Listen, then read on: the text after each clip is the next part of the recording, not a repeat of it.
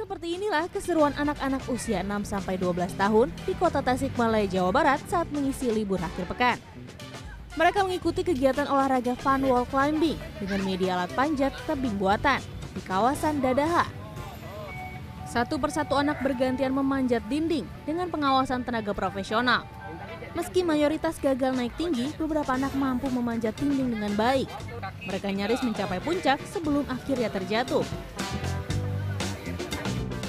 Anak-anak mengaku senang saat memanjat dinding. Meski terjatuh dari ketinggian, mereka justru merasakan sensasi terbang karena menggunakan tali. Hmm, otot itu ya. Tadi sensasi pas jatuh gimana?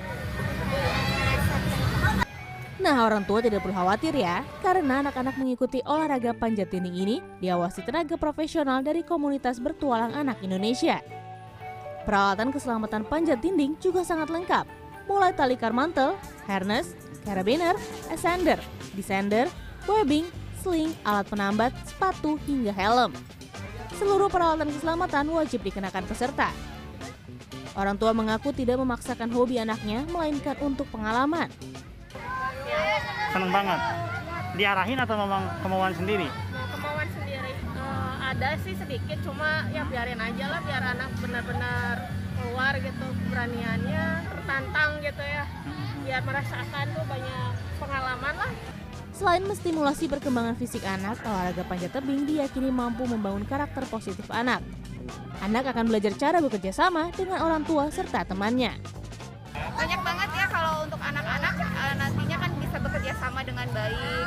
Nah anak-anak itu bukan dibuat untuk menjadi nurut tapi untuk menjadi bisa kerja sama dengan baik ya, dengan orang tuanya. Jadi itu bisa diberlakukan di sekolah, di rumah, di mana pun mereka berada itu bisa diajak kerja sama dengan baik.